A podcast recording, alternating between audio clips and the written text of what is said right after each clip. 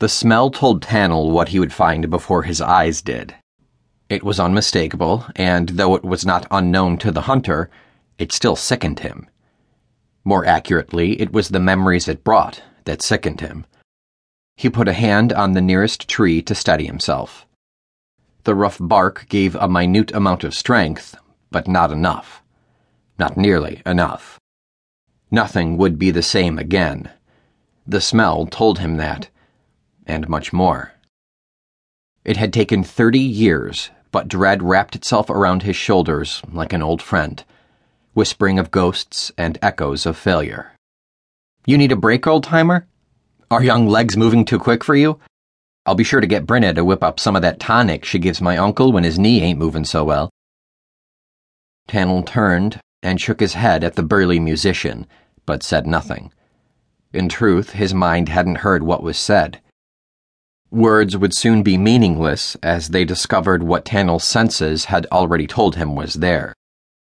Sachihiro gave Tannel a pat on the back and made to continue on the beaten footpath, but stopped. He looked at Tannel and then to the slight man at his back. Sachihiro wrinkled his nose.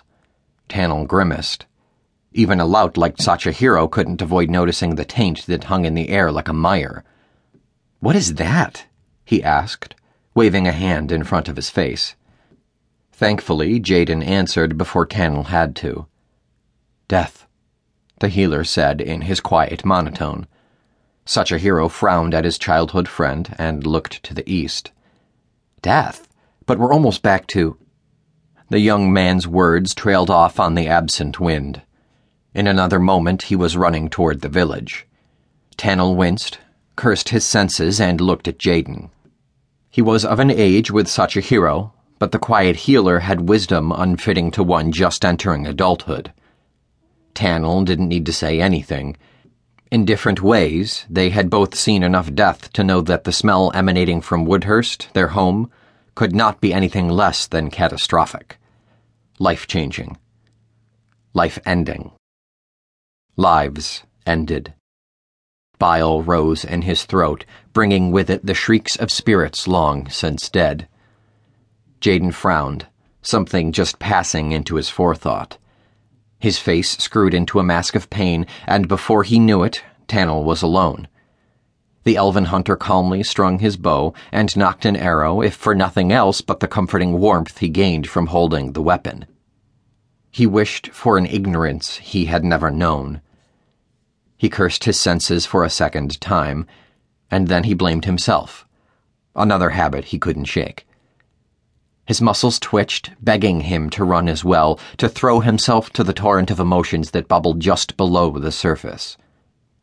She kept dancing across his mind, bringing with her some of the feelings he wished to keep buried. Feelings that caused his hands to shake and his breathing to quicken he shut his eyes and contracted all of his muscles as he forced the emotions back down. They would do him no good here. He forced out a short breath and slipped into the trees, slowly circling toward what the smell told him he would find. But though his emotions were locked safely away, her face remained, and he couldn't help but walk a little quicker.